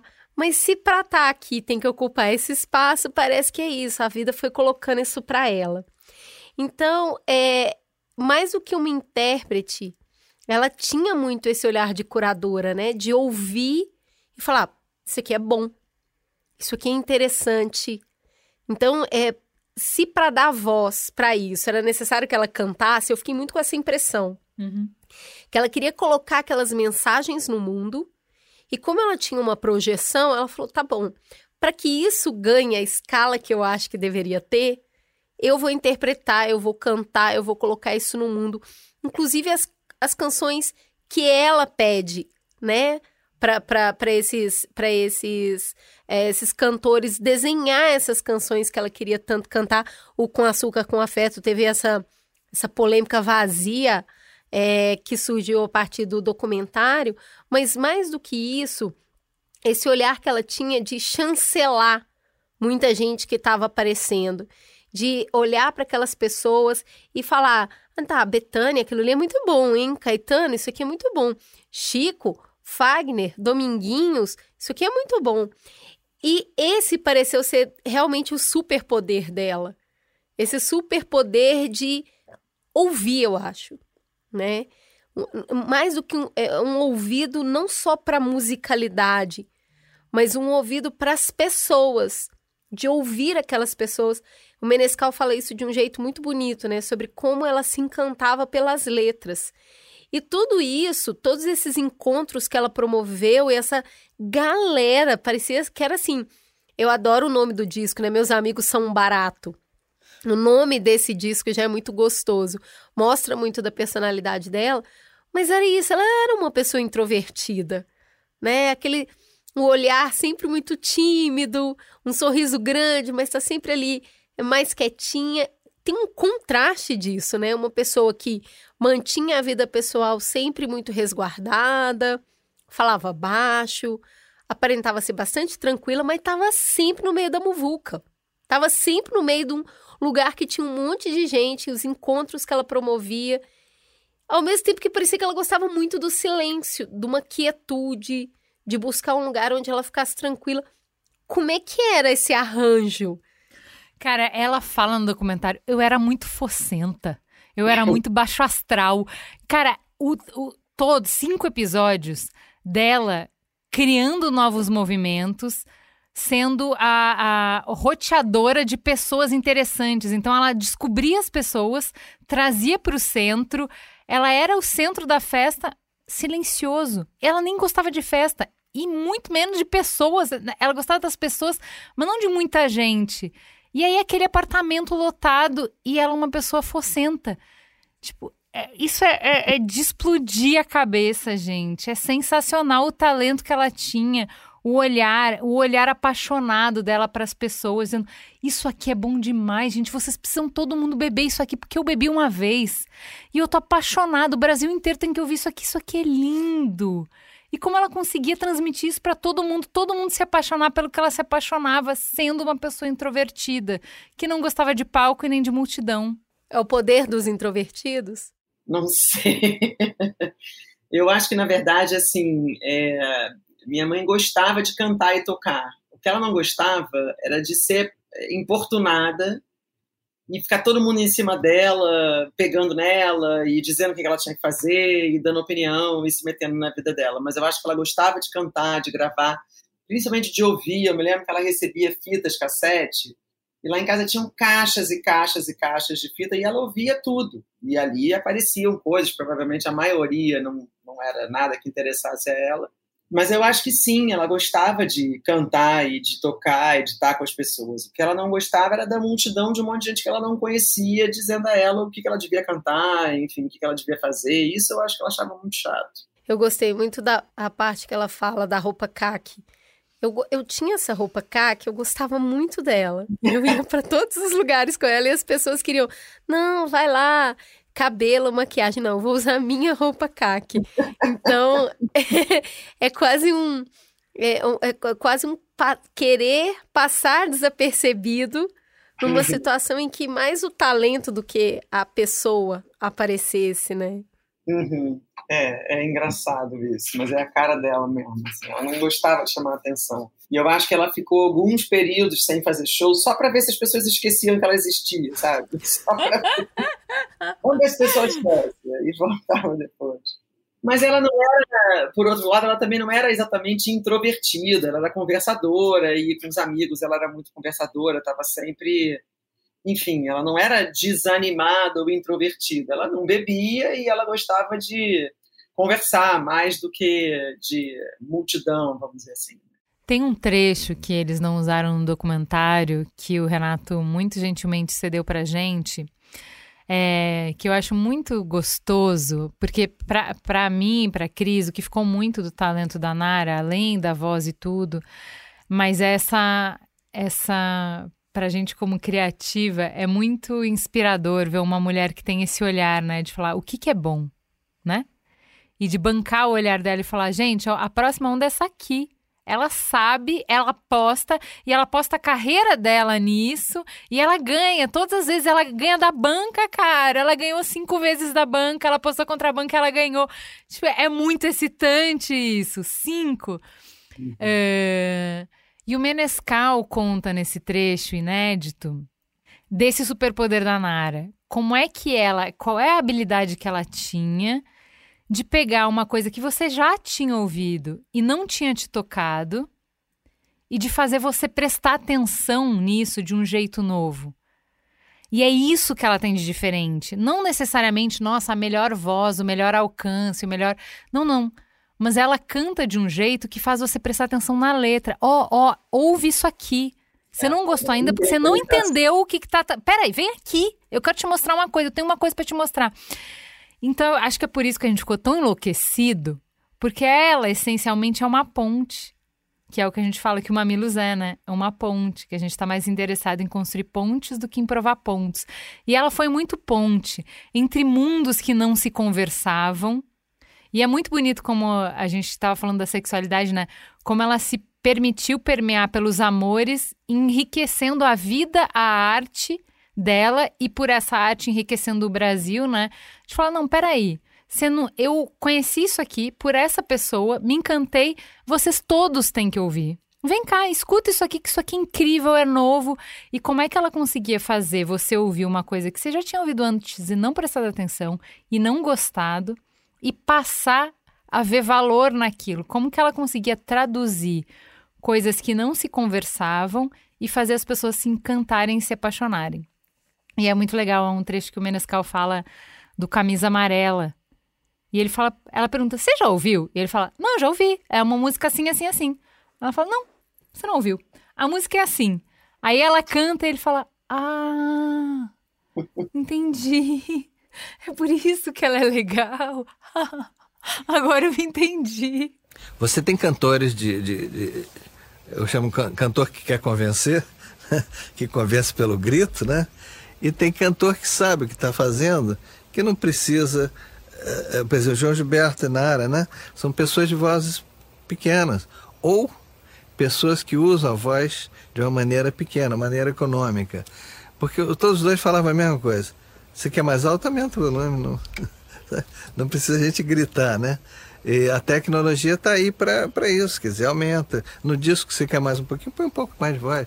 Mas eu gosto de dizer as coisas. Ela tinha um negócio que era bacana. É, Elis, por exemplo, é uma cantora para fora, fantástica, né? Fantástica. Elas, inclusive, é, Elis ficava, Nara, não tem voz nenhuma, não tem. Ela falou, não tem mesmo, não. E aí? Tô aqui, né? Tô fazendo as coisas. E aí ela falava assim, não importa você cantar alto, importa você dizer bem a coisa. Porque quantas vezes você ouve uma música e você fala, o que, que a música diz? É, é, você nem sabe. Você ouve gosta, né?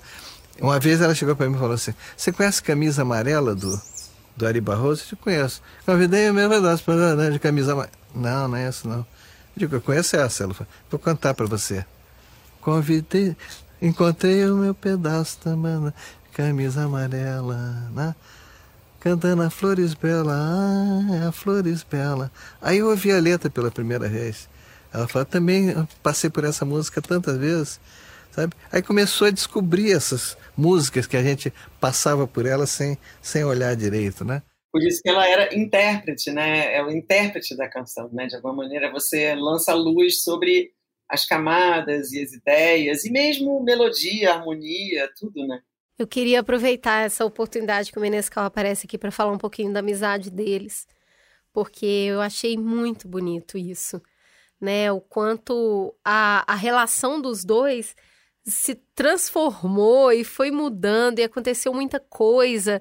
Eles trabalharam juntos e ele não gostou de algumas escolhas dela, mas quando ela chamava ele ia e mais pro final da vida ele ter saído da gravadora e ter passado ali fazendo uma série de shows com ela ali. E quando você apresenta a casa, você fala, olha, ele é meu vizinho, né? Eles estão aqui até hoje. E é raro a, a gente ver retratada uma amizade de, dessa magnitude, principalmente entre um homem e uma mulher, durante tantos anos de amizade. Vocês mantêm contato até hoje? Esse carinho que, que, que escorre na tela quando ele fala dela. Como que se enxerga isso? Cara, eu, foi outro ponto que eu chorei cântaros. Cântaros, cântaros. Que amizade bonita. É, eles começaram, eles se conheceram, acho que minha mãe tinha 12, Menescal devia ter 15. E aí até eles falavam, isso, isso eu sempre soube, assim, que eles foram namorados, mas acho que eles foram namorados porque meninos e meninas não eram amigos naquela época, né? Só podia para estar junto era porque era namorado, mas não sei se eles propriamente namoravam, sabe? Eles se curtiam e tal. E eles eram muito amigos. Eu acho que a gente foi morar ali nesse apartamento vizinho do Menescal, tipo, provavelmente em 72 ou 73, eu não vou saber dizer direito. Então, o Menescal foi para a estrada com a minha mãe cantar 10 anos depois disso. Ele, nesse período ele estava na Poligram, na gravadora, minha mãe era da Poligram, ele era diretor artístico, se não me engano, mas é, eles sempre foram muito próximos, e a gente era vizinho ali, vizinho na Serrinha, enfim, a gente estava, o Claudinho, que é o filho mais novo do Menescal, é super amigo do meu irmão Francisco até hoje, e a gente vivia ali, na verdade tinha o apartamento do Menescal e o apartamento da minha mãe, e a gente tinha um quintal atrás de cada um, mas o quintal era como se fosse um só, tinha um muro, mas a gente pulava o muro de um lado para o outro, a gente subia no telhado, ia pelo telhado para a casa do outro, não precisava pedir licença, a gente ia, era tipo para entrar na casa é outra coisa, a casa do Menescal é a casa nada, mas o quintal era nosso, a gente, enfim, era totalmente bagunçado, a gente ficava por ali, não tinha, aí comia aqui, comia ali, enfim, era totalmente território livre, vamos dizer assim, né? E aí a Serrinha,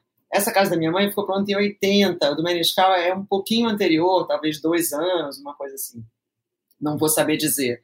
Mas é uma, uma, um terreno grande que o irmão do, do Roberto, né, o outro Menescal, o Ricardo, e o Renato acharam e, e, e compraram para, enfim, para dividir com os amigos, assim, ali, Tatiaia. E desde o começo também, a gente estava ali do lado, eles iam juntos, aí, enfim, era, a gente também não via a minha mãe e a Meniscal lá, eles ficavam para um lado e a molecada ficava solta no mato, na cachoeira, enfim, aonde fosse. É, mas eles eram muito próximos. Eu vejo pouco Menescal hoje em dia, mas eu vejo e eu tenho um imenso carinho por ele. Ele é sempre muito querido. E ele é engraçado, ele é doce, ele é gentil, ele, ele é, tipo, totalmente da família, assim, muito querido. Isabel, muito, muito obrigada por participar desse programa com a gente. É, a gente está muito emocionada, acho que pra, é, tem muito do que a gente viu ali que representa os nossos valores, as nossas utopias, o que a gente sonha, o que a gente deseja. É, é uma inspiração, eu acho, do que a gente fala, do que a gente intui. E quando a gente olha o, o documentário, a gente fala, cara, isso existiu existiu no Brasil, existiu uma mulher de carne e osso e que estava ali. Como é que a gente não sabia disso? É, então é um privilégio poder gravar com você, de fazer esse conteúdo. É, obrigada por aceitar o nosso convite. É, e a gente espera que isso possa tocar outras mulheres a conhecer essa história, a se inspirar por essa história e que a gente possa ser é, herdeiras dignas desse legado. Eu que agradeço, muito bacana é, estar tá aqui com vocês. Eu fico felicíssima de poder ver as pessoas é, conhecerem Nara e conhecerem o que ela pensa e como ela era, e que isso de alguma maneira mova as pessoas, mais do que mobilize, né? Queria que movesse, pudesse mover as pessoas. Acho que de tudo que ela fugiu de ter é, plateia, de ter gente dizendo o que fazer e tal, eu acho que deixaria ela muito feliz ela ver que só ser quem ela é está movendo as pessoas tantos anos depois, né? Eu queria agradecer a sua generosidade de dividir a sua mãe com a gente, né? De ajudar a manter viva essa inspiração, porque ela já move só do conhecimento, né? Porque eu acho que empodera muito saber que como isso foi colocado no mundo e eu acho realmente que são pessoas as quais a gente não pode esquecer, né? Não pode esquecer para gente, é, para a gente ultrapassar essa vergonha de ter descoberto que a gente não é tão legal assim. Eu acho que a Nara vem agora como um bálsamo, falando: não, não, não, não. Não tá perdido, não. A gente, é, a gente pode muito. E a gente é esse, muito legal. Né? Nesse lugar do encontro, nesse lugar de, de promover pessoas se encontrando através da arte, que hoje no nosso país tá, tá carente de permitir que isso aconteça com mais liberdade. Então, eu sou muito grata a você, muito grata muito a toda a equipe que pesquisou e que colocou isso num storytelling tão delicioso para que a gente pudesse recuperar um orgulho que às vezes aí tá ferido demais para a gente voltar a ser feliz, voltar a ser alegre. Obrigada, o Mamilos está com as portas abertas para você. Eu espero que numa outra oportunidade a gente converse com você sobre algum trabalho que você esteja lançando, porque agora tá aqui, ó, já a porta tá aberta, toma aqui a chave e volte sempre. Eu fico feliz e, e, queria só, antes de mais nada, agradecer ao Renato Terra que se jogou nesse projeto de um jeito, enfim, só dele e, e, e, é muito lindo assim o que ele conseguiu mobilizar em torno de tudo isso. E se a gente puder olhar essa série e olhar essa mulher que é Nari, que é minha mãe, e dizer ah isso pode, ah então também posso. Todas nós podemos. Essa é a ideia. Isso, essa é a delícia de sair desse documentário. Ah, eu posso romper? Então vamos romper. Bora. Vamos romper Bora, para bora ser mais Nara nessa vida. Obrigada, Isabel. Um beijo. Obrigada a vocês. Beijo.